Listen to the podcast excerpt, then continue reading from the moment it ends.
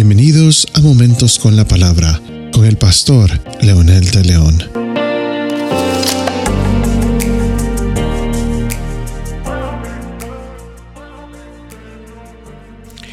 Toda advertencia está rodeada de misterios. Cuando Dios llama la atención es porque Él sabe, cree y tiene la convicción de que lo que nos va a decir, lo que nos va a aconsejar, lo que va a poner frente a nosotros no solamente tiene lógica, pero tiene también un propósito. Es necesario abrir el conocimiento cuando de pronto Dios nos advierte algo.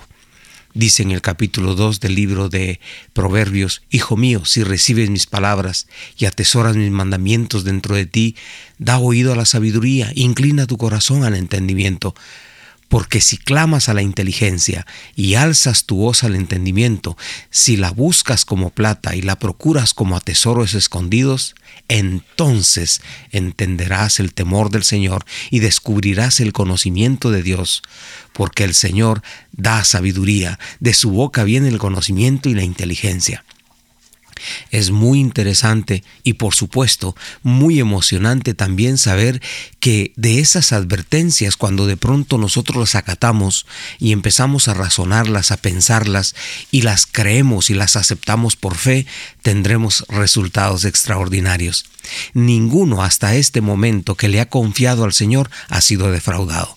A través de la historia en el Antiguo Testamento, con hombres y mujeres que han sido eh, confesos delante de Él como hijos de Él, personas que han creído en su nombre, han visto su gloria en medio de cualquier circunstancia.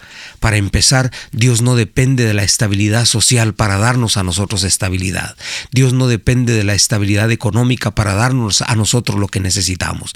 De hecho, Dios cuando advierte que le busquemos, que, que lo conozcamos, entonces entenderemos lo que significa el temor al Señor. De lo contrario, nosotros estamos distantes de ver su gracia, de ver su misericordia, de ver su amor este eh, consejo que el proverbista nos da nos lleva a tomar decisiones si nosotros queremos. La primera decisión importante es creer lo que Él dice en su palabra. Segundo, confiar lo que Él dice en su palabra. Y tercero, practicar lo que Él nos manda.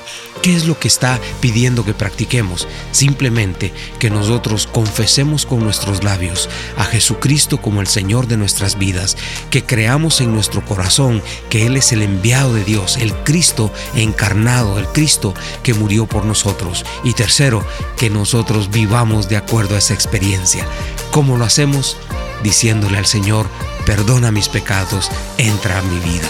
Si usted quiere hacer esa oración, yo lo puedo guiar diciendo simplemente, amado Jesús, necesito que entres a mi corazón y perdone mis pecados.